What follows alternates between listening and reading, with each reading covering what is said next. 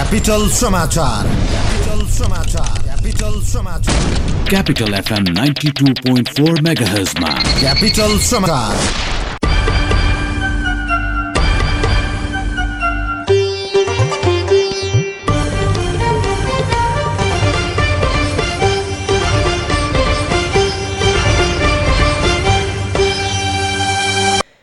नमस्कार दिउँसो तीन बजेको क्यापिटल समाचारमा स्वागत छ उपस्थित छु म डाकमान सुरुमा मुख्य समाचार।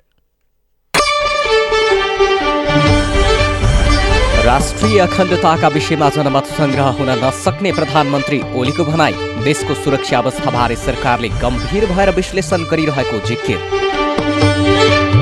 वाइट बढी खरिद प्रकरणबारे अख्तियारद्वारा छानबिन सुरु छानबिन प्रक्रिया तीव्र पारिएको लेखा समितिको भनाई। अमेरिकी राष्ट्रपति ट्रम्पद्वारा मेक्सिकोसँगको सीमामा पर्खाल बनाउन आठ अर्ब साठी करोड बजेट माग जबरजस्ती गरे बजेट अस्वीकृत गर्ने प्रतिपक्षको चेतावनी। र झापा गोल्ड कप फुटबलको उपाधिका लागि नेपाल आर्मी र आयोजक झापा एघारबीच प्रतिस्पर्धा हुँदै। योगदानमा आधारित सामाजिक सुरक्षा योजनामा सहभागी बनौँ। कसरी सहभागी बन्ने भनेर सोच्दै हुनुहुन्छ? आउनुहोस् हामी मिलेर बताउँछौँ। म सामाजिक सुरक्षा लागू भएका क्षेत्रको बारेमा भन्छु। अनि म योजना लागू भएको मिति। सुरु गरौँ। काठमाडौँ उपत्यकाभित्र दुई हजार पचहत्तर मङ्सिर छ गतेको मितिले तिन महिनाभित्र। काठमाडौँ उपत्यका बाहेक प्रदेश नम्बर तिनभित्र दुई हजार पचहत्तर मङ्सिर पन्ध्र गतिको मितिले तिन महिनाभित्र। प्रदेश नम्बर एकभित्र दुई हजार पचहत्तर पौष एक गतेको मितिले तिन महिनाभित्र। प्रदेश नम्बर दुईभित्र दुई हजार पचहत्तर पौष पन्ध्र गतेको मितिले तिन महिनाभित्र। गण्डकी प्रदेश र प्रदेश नम्बर पाँचभित्र दुई हजार पचहत्तर माघ एक गतेको मितिले तिन महिनाभित्र। कर्णाली र सुदूरपश्चिम प्रदेशभित्र दुई हजार पचहत्तर माघ पन्ध्र गतिको मितिले तिन महिनाभित्र। हामी त सहभागी भयौँ। के तपाईँ सहभागी हुनुभयो? नेपाल सरकार श्रम रोजगार तथा सामाजिक सुरक्षा मन्त्रालय सामाजिक सुरक्षा कोष नेपाल। क्यापिटल समाचार तपाईँ मोरङको radio Sarangi one O one point three mega र पोखराको radio Sarangi ninety three point eight mega सहित देशभरका विभिन्न एफएम स्टेशनहरूबाट एकैसाथ सुनिरहनु भएको छ समाचार अब विस्तारमा प्रधानमन्त्री केपी शर्मा ओलीले राष्ट्रिय अखण्डताका विषयमा जनमत संग्रह हुन नसक्ने बताउनु भएको छ। राष्ट्रिय सुरक्षा परिषदको अठारौं वार्षिकोत्सव कार्यक्रमलाई सम्बोधन गर्दै प्रधानमन्त्रीले राष्ट्रिय अखण्डताका विषयमा जनमत संग्रह नहुने स्पष्ट पार्नु भएको हो। प्रधानमन्त्री ओलीले सिके राउतसँग सरकारले गरेको सम्झौताप्रति केही व्यक्ति पानी बिनाको माछा जस्तै भएको टिप्पणी पनि गर्नुभयो। उहाँले देशको समग्र सुरक्षा अवस्था र यसका चुनौतीका विषयमा सरकारले गम्भीर भएर विश्लेषण गरिरहेको पनि बताउनु भएको छ। देशमा शान्ति सुरक्षा कायम गर्न सरकारले कुनै कसुर बाँकी नराख्ने समेत उहाँले उल्लेख गर्नुभयो। नेपाल कम्युनिष्ट पार्टी नेकपाका अध्यक्ष पुष्पकमल दाहालले वार्ता मार्फत मूलधारको राजनीतिमा आउन विप्लव समूहलाई आग्रह गर्नुभएको छ। तर पच्चिस वर्ष अगाडि आफूले गरेको जनयुद्धको नक्कल गर्छु भनेर अगाडि बढे पार नलाग्ने अध्यक्ष दाहालको विश्लेषण छ। आज पोखरामा सञ्चारकर्मीहरूसँग गर्दै अध्यक्ष दाहालले विप्लवलाई राम्रोसँग चिनेको बताउनु भएको छ। आफ्नो सचिवालयमा बसेर लामो समय काम गरेको भन्दै उहाँले आफूले गरेको कुरालाई नक्कल गर्न खोजे त्यो पार नलाग्ने बताउनुभयो। प्रधानमन्त्री पूर्व प्रधानमन्त्री समेत रहनुभएका दाहालले त्यो बेलाको परिस्थिति र अहिलेको परिस्थितिमा गुणात्मक फेरबदल आइसकेको बताउनु भएको छ। नेपाल वायु सेवा निगमले खरिद गरेका दुई व्हाइट बडी विमान विमान खरिदका बेला भएको भ्रष्टाचार र अनियमितताबारे अख्तियार दुरूपयोग अनुसन्धान आयोगले छानबिन सुरु गरेको छ। अख्तियारले व्हाइट बडी खरिदमा भएको अनियमितता र भ्रष्टाचारको छानबिन गर्न संघीय संसद प्रतिनिधि सभाको सार्वजनिक लेखा समितिले दिएको निर्देशन अनुसार छानबिन सुरु गरेको हो। सार्वजनिक लेखा समितिका सभापति भरत कुमार शाहले आज बसेको समिति बैठकमा अख्तियारले पठाएको पत्र पढ्दै छानबिन प्रक्रिया तीव्र पारिएको जानकारी गराउनु भएको थियो। सरकारले सङ्घमा कर्मचारी कटौती गर्ने तयारी गरेको छ। अधिकांश कर्मचारीको रोजाई सङ्घ भएपछि सरकारले सो तयारी थालेको हो। सङ्घीय मामिला तथा सामान्य प्रशासन मन्त्रालयका अनुसार समायोजनको काम टुङ्गिएपछि पुनः संगठन र व्यवस्थापन सर्वे गरिने भएको छ। समायोजनको काम पूरा भएपछि फेरि अर्को पटक ओम ओएनएमको काम सुरु गर्ने मन्त्रालयका सहसचिव तथा समायोजन महाशाखाका प्रमुख केदार पनेरूले जानकारी दिनुभयो। पछिल्लो ओएनएम सर्भे रिपोर्टमा सात सय त्रिपन्नवटै स्थानीय तहमा प्रमुख प्रशासकीय अधिकृत सङ्घको मातोहातमा रहने व्यवस्था छ। यसै गरी सातवटा प्रदेशमा प्रमुख सचिव र प्रदेश सचिव पनि सङ्घको माताहातमा रहने व्यवस्था छ। सङ्घको माताहातमा रहेका कर्मचारी पदहरू प्रदेश र स्थानीय तहको माताहातमा आउन सक्ने मन्त्रालयले जनाएको छ।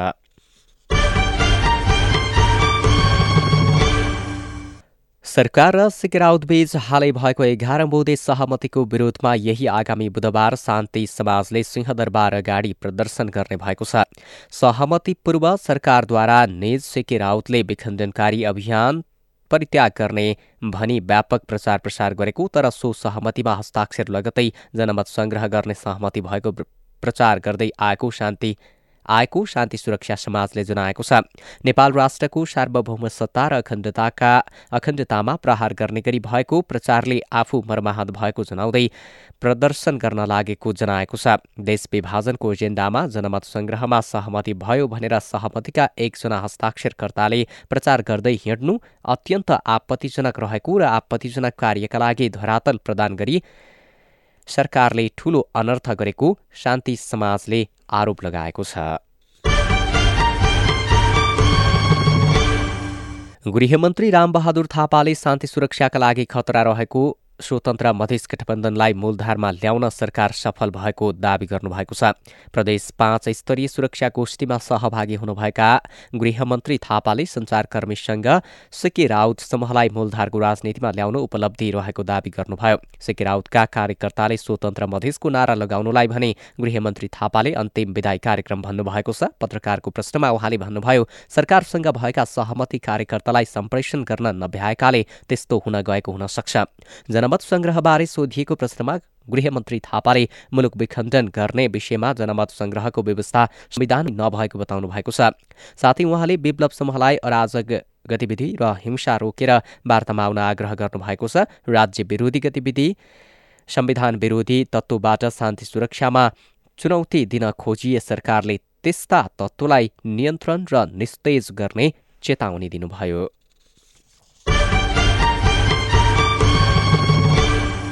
नेपाली कङ्ग्रेसका नेता प्रकाश मान सिंहले सिकिराउतसँग गरिएको एघार बोधे सहमतिलाई सरकारको सस्तो लोकप्रियताको अर्को एउटा उदाहरण भएको टिप्पणी गर्नुभएको छ।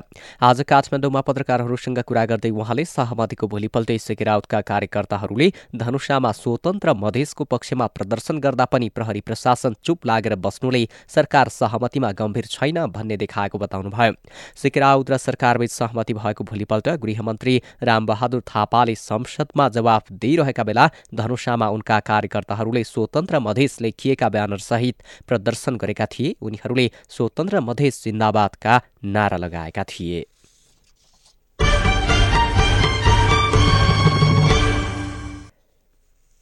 नेपाली कङ्ग्रेस रूपन्देहीले सुरक्षा व्यवस्था सुदृढ बनाउन सरकारसँग गरेको छ। नेपाल तरुण दल देवदह नगर समितिका सदस्य अनिस पुरीको आइतबार साँझे मुख्य राजमार्गमा साङ्घातिक आक्रमणबाट हत्या भएको भन्दै कङ्ग्रेसले सुरक्षा सुदृढ बनाउन माग गरेको हो। कङ्ग्रेसका रूपन्देही जिल्ला सचिव रामकृष्ण खाँटले आज विज्ञप्ति जारी गरी तरुण दल कार्यकर्ता पुरीको योजनाबद्ध ढङ्गले हत्या गरिएको दावी गर्दै घटनामा संलग्नलाई तत्काल पक्राउ गरी कारवाही गर्न माग गर्नुभएको छ। देवदह क्षेत्रमा यसअघि पनि विभिन्न अपराधिक गतिविधि र घटनाहरू हुने गरे पनि प्रहरी प्रशासनले गम्भीरतापूर्वक नलिँदा पुरीको हत्या भएको विज्ञप्तिमा उल्लेख छ। आइतबार राति आठ बजीतिर देवदह नगरपालिका वडा नम्बर पाँचका तेइस वर्षका अनिसपुरीलाई देवदह भलुहीमा युवाहरूले युवाहरूको एक समूहले ढुङ्गा र लाठी प्रहार गरेर हत्या गरेका थिए।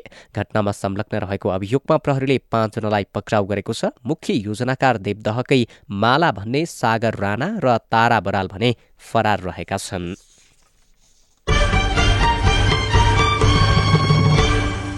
इन्टरनेट सेवा प्रदायक कम्पनी वर्ल्ड लिङ्कले एक वर्षभित्र मुलुकभरका दस हजार सार्वजनिक स्थलमा निशुल्क वाइफाई दिने भएको छ। सार्वजनिक स्थलमा सेवा दिने उद्देश्यले सुरु गरेको योजनालाई मुलुकभर विस्तार गर्न लागेको कम्पनीले जनाएको छ। वर्ष दिनभित्र मुलुकभरका सार्वजनिक स्थलमा निशुल्क वाइफाई सेवा उपलब्ध गराउन लागेको वर्ल्ड लिङ्कका निर्देशक लक्ष्मण यादवले जानकारी दिनुभयो।